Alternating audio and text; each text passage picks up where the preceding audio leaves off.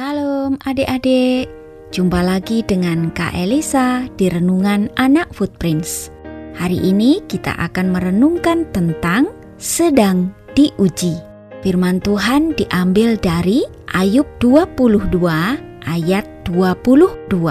Terimalah apa yang diajarkan mulutnya dan taruhlah firmannya dalam hatimu.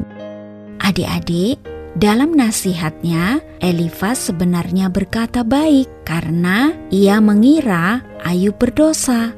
Maka ia meminta agar Ayub bertobat. Sayangnya, ia tidak tahu bahwa Ayub bukan sedang dihukum, tetapi sedang diuji.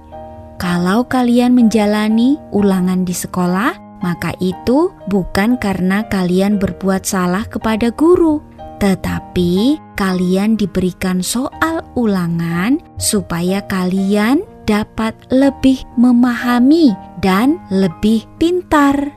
Itu sama dengan ujian dari Tuhan.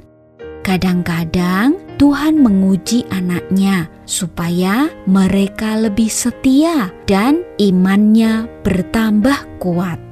Sekarang, yuk kita berdoa. Tuhan, kuatkanlah aku jika saatnya tiba engkau menguji aku. Amin.